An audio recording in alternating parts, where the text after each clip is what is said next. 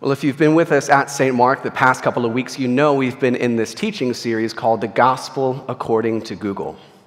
And in this series, we've been trying to do a couple of things. We've been trying to look at the curiosities of our culture, the curiosities and the concerns of our culture over the past year or two, the things we've been searching for and about the most, and, and re examining them under the light and the lens of God's Word. And, and as we've been in this series, I kind of uh, had this question in mind like, is there a gospel according to Google? In other words, is there good news to living in a day and age of Google? And, and some people would say no. Uh, some people would look at the day and the age that we live in and they will say that it is just full of division everywhere, that, that we are so distracted by our devices in a digital age, and that we are so distant from the people we should be close to, and there's just like no redeeming qualities to this day and age. There's no gospel there. But I think, humbly speaking, there is, is a gospel according to Google, and the gospel is this it's that we live in a day and an age of instant and infinite information. Uh, like, think about it for a second. Like, we live in a time like no other time before us. We live in a time where, so long as you have a phone in your pocket and so long as you have like a laptop somewhere in your home, you can ask just about any question you want to Google you can type anything into that search bar, and then in an instant, you can have a pretty satisfactory answer to that question. Why? Because we have all of these amazing and wonderful resources at our disposal. Like, like millions and billions of pages of information on Google, all trying to point us towards knowledge, trying to point us towards truth. And I think that's a beautiful thing. But there's always a catch, right? There's some good news to living in a day and age of Google, but there's also some bad news, right?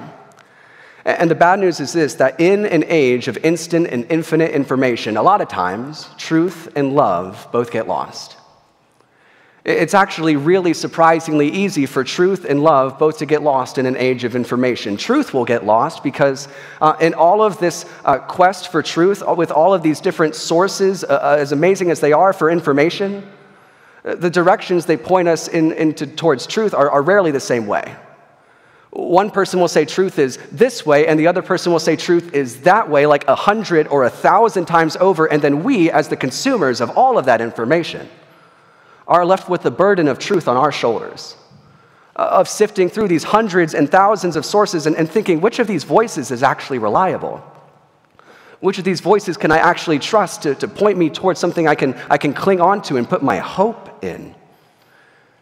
It's really easy for truth to get lost in an age of information, but it's also really easy for love to get lost too, because in that quest for truth, there's hardly ever a loving conversation.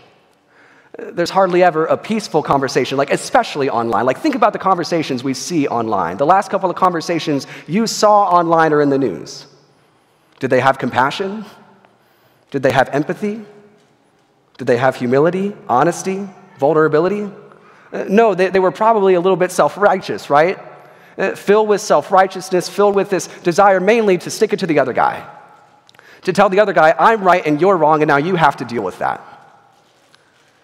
And as Christians, as a church, we look at the culture around us and we see all this stuff happening. We see the number of ways in which truth is getting lost and love is getting lost, and, and it concerns us a little bit, as it should. Because as the church, as Christians, we are first and foremost people trying to speak the truth in love to the world. We're trying to speak both truth and love in Christ Jesus to a world that needs to know Jesus. And so, if truth and love are under fire, we've got a problem. And we owe it to ourselves and the world as, as the church to ask a couple of questions. First, what is that problem? What is the root of the problem of truth and love? Why are truth and love so misunderstood and so misapplied in this day and age of Google? And then, if we're going to ask that question, we, we, we, better have the solution as a church. Like, we better have a solution to offer as the church the, the way that truth and love can both be spoken thanks to Christ Jesus. And so, the rest of our time this morning, that's exactly what we're going to do, is we're going to try to answer that problem. What is the root reason why truth and love are so misunderstood? And then we're going to try to find an answer to that question. How do we actually speak the true love of Jesus into this day and age? And I'll ask that first question again, just a, time for open and honest thought and reflection for all of us.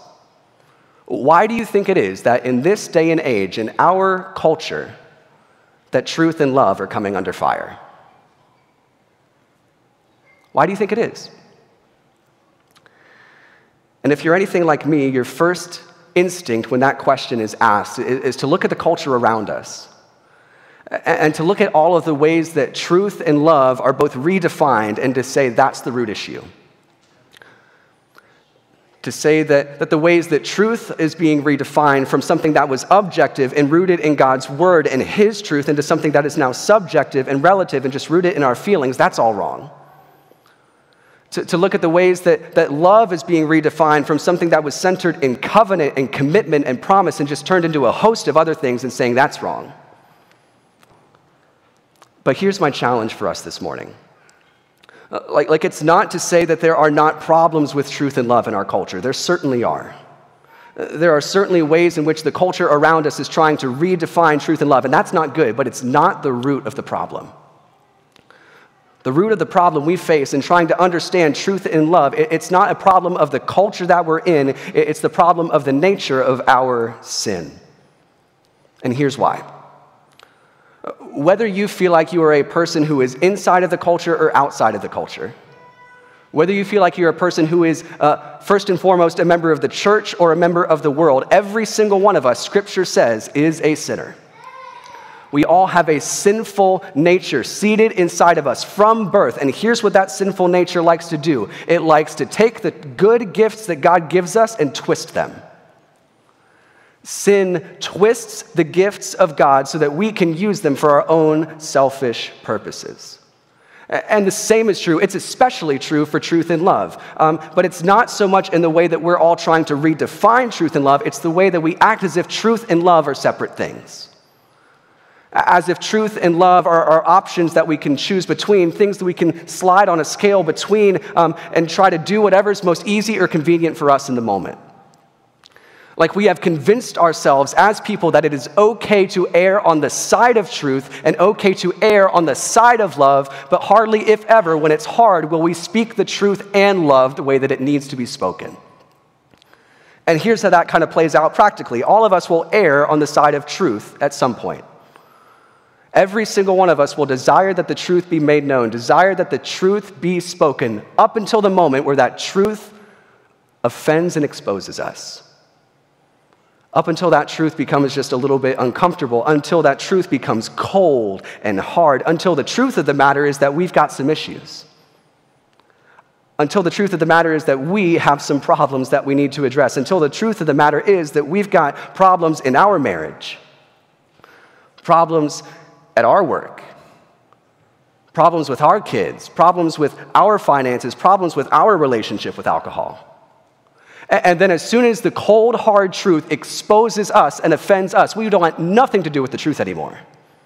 No, what do we want? We want to slide on that scale and ask love to come for the rescue. But what we really want when we want love to come for the rescue is we want lies. We want to lie to ourselves, we want to lie to other people, and we want people to lie to us and tell us this that everything's fine that everything's okay with you, that, that you are a good person first and foremost. There, there are no issues that you need to deal with. You're fine, you're doing your best, you're doing great. Every single one of us wants the truth when the truth is easy, but when, when the truth is hard, we don't want anything to do with it. And in the same way that we want the truth when it's easy, we also want love when it's really easy. And I think this is most of us. I think most of us, we try to err on the side of love most of the time. Uh, like we try to speak love, we try to be honest and, and uh, generous and compassionate in our speech, we try to be uh, kind and humble in our speech, we, we try to love people, we try to love for as long as we can until that love goes unrecognized. We will give love until we don't get love in return. We will go and give love until that love is unrequited, and then as soon as that love is unrequited, oh, we don't have room for love anymore. We want the truth real quick and we'll look at the people who we think should be loving us, the people we think we deserve love from, and we'll get honest with them. We'll say, hold on just a second. After all that I've done for you, after all the work that I've put in to, to put food on this table, to, to pay for the stuff that's in this house, like this is how you're going to speak to me? After all the work that I've done to, to get these kids up and get them sent off to school, to, to make sure they get home from school safe and to get their homework done, like, like this is how you're going to treat me? After all the work that I've been putting in for, for our marriage, for our relationship, you're going to go do that with them? Every single one of us wants truth and love when it's easy. We'll all love and speak truth when it's easy, but rarely, if ever, will we speak the truth and love together when it's hard. And that's all a product of our sinful nature, this thought that we can choose between truth and love rather than have them together. But there is a solution. And the solution, not so surprisingly in church, is Jesus. Because in Christ Jesus, the, the fullness of God's truth and the fullness of God's love is made known together. And those two things cannot be separated under any circumstances. Like we believe Jesus is the way and the truth and the life. We also believe Jesus is love. Like those two things exist in God and God is one. It's not truth or love, it's truth and love together. And the way that we see God's truth and love revealed most fully and deeply is not when it's easy for Jesus to show them. It's when it's incredibly hard for Jesus to show them. Let's look back at our scripture reading this morning, Luke chapter 23. Says, Two others who were criminals were led away to be put to death with Jesus. And when they came to the place that is called the skull, that's not a fun name, there they crucified Jesus and the criminals, one on his right and one on his left. And then Jesus said this as he is being crucified Father, forgive them, for they know not what they do. And they cast lots to divide his garments. Look at those words again Father, forgive them, for they know not what they do. And I know this is a little bit of a, a strange text to be bringing into the conversation that we've been having about truth and love. Uh, but, but here's my conviction. He, here is my deepest conviction that in this moment, in these words, we see the fullest and deepest picture of God's truth and love revealed in Jesus. Why? Because Jesus was crucified for two reasons his truth and his love. Jesus was crucified principally because his truth looked blasphemous and because his love looked scandalous, and both of those were rejected. Jesus' love looked blasphemous because he came to the world and said, I am the Son of God, and you are sinners, you are broken, and you have to deal with it. And then Jesus' love looked like this it said, Hey, I am the Son of God, and my love is for sinners. Not for the people who can return that love to me, but for the people who have nothing to offer me in return. That's who my love is for, the unlovable people. And then it was the religious leaders of Jesus' day like the people who ironically thought they knew the truth of God the best. And the people who thought they deserved the love of God the most. These were the people who did the most dishonest and the most unloving things to Jesus we could possibly imagine. Because what they did, they lied through their teeth in the temple courts. They leveled false accusation after false accusation against Jesus so they could eventually put him before Pilate and so that Pilate could put him not in a loving place, but in the most torturous place, a place designed for the worst form of torture known to man on a cross. And on that cross, both the truth and the love of God stand rejected. And on that cross, Jesus faces the same temptation that we all face with truth and love the temptation to pull them apart to choose between truth and love, whatever's most easy and convenient for him in the moment. And I can tell you this, you guys, what's most like convenient and easy for Jesus on the cross, what would serve him the most is not to be loving. Like his love, he has given his love time and time and time again, and his love is one of the reasons he's on the cross. No, what would serve Jesus the most in this movement would, would to be giving people a dose of the cold hard truth to be giving people a dose of the cold, hard truth of God in the form of judgment. And all that would take from Jesus on the cross is, is looking up to the Father and saying, Father, it is go time. And then the Father, because he loves the Son and wants the truth to be made known, he would send legion after legion of angels down to vindicate the Son, take him off the cross, and then annihilate the accusers, annihilate Rome, annihilate all of humanity, and just start over so truth could be shown. But then we look at the words of Jesus on the cross and what he actually speaks. And what does he say? We don't see a split decision between truth or love. We see truth and love in the form of forgiveness. How? Because in forgiveness, Jesus is able to do a couple of incredible things. First of all, he's able to declare the truth for how ugly it is. Like Jesus' words on the cross, they're not, Father, forgive them because everything's okay. It's not, Father, forgive them because, uh, like, like they're, they're trying their best. It's not, Father, forgive them because they're ultimately good people. It's no, Father, forgive them because they have no idea what they're doing. They have no idea the levels of agony that they are putting me through, and they have no idea just how lost they are. If they knew how lost they are, if they knew what they were doing to me, the truth and the love that I have for them, they wouldn't be putting me on a cross, they'd be giving me a crown. If they knew the truth and the love that I have for them, they wouldn't be waging war against me, they'd be worshiping me on their hands and their knees. The truth of God, the forgiveness in Christ Jesus, it doesn't ignore the truth, it says the truth for how ugly it is. But for as much as Jesus' forgiveness declares the ugly truth, it also has this deep, deep desire to love. A deep desire to show the love of God. Because what are Jesus' words? It's Father, forgive them.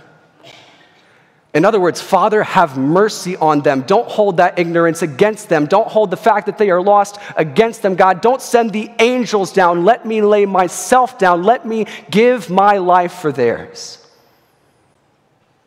And that's incredibly powerful. That's an incredibly powerful picture of truth and love, not truth or love. It, it declares the truth, it desires love, but it also defines grace. And there's a lot of ways that we think about grace as a church. There's a lot of ways that, that we kind of talk about it. But here's the way that I want us to try to think about grace this morning grace is simply the truth and the love of God for you.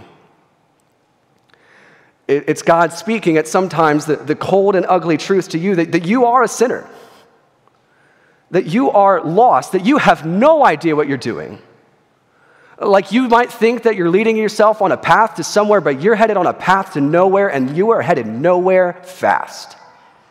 You're not headed on a path to life, you're actually heading on a path to death and destruction. That is the truth of God for you. But then the love of God for you is this it's not that I don't care how lost you are. It's that I care so much about how lost you are that I'm willing to give everything, even my own life, to seek you, to search for you, and to save you. To give my life for yours, to lay my life down. And that's the gospel according to Jesus. That truth is declared, that love is desired. And this is the thought that I want to leave us with this morning that the gospel according to Jesus, it's just a little bit better than the gospel according to Google. Because with the gospel according to Google, we've got a couple of things. We, have got an age of instant and information, sorry, instant and infinite information. But where does that get us? We live in an age of instant and infinite information, but we are no closer to truth or love than we've ever been before. But the gospel according to Jesus says this that we live. Uh, like we live not just in this age, but for eternity. We live. We have been brought from death to life because of an instant of infinite grace. And that grace is for you. Like that grace is for you and for your sin, all of the ways that you feel unlovable, for all of the things that you don't like about yourself, for all of the ways that you have just fallen short, wandered away, been lost. Jesus came to seek and to save you. And more than that, He gives you this power to, to forgive others not to choose between truth or love, but to choose truth and love together, to lay yourself down for the sake of the world around you, to show people the light of Jesus. And that is the gospel truth and love, made known in the life and the death and the resurrection of our Lord and Savior. Amen. Would you stand and pray?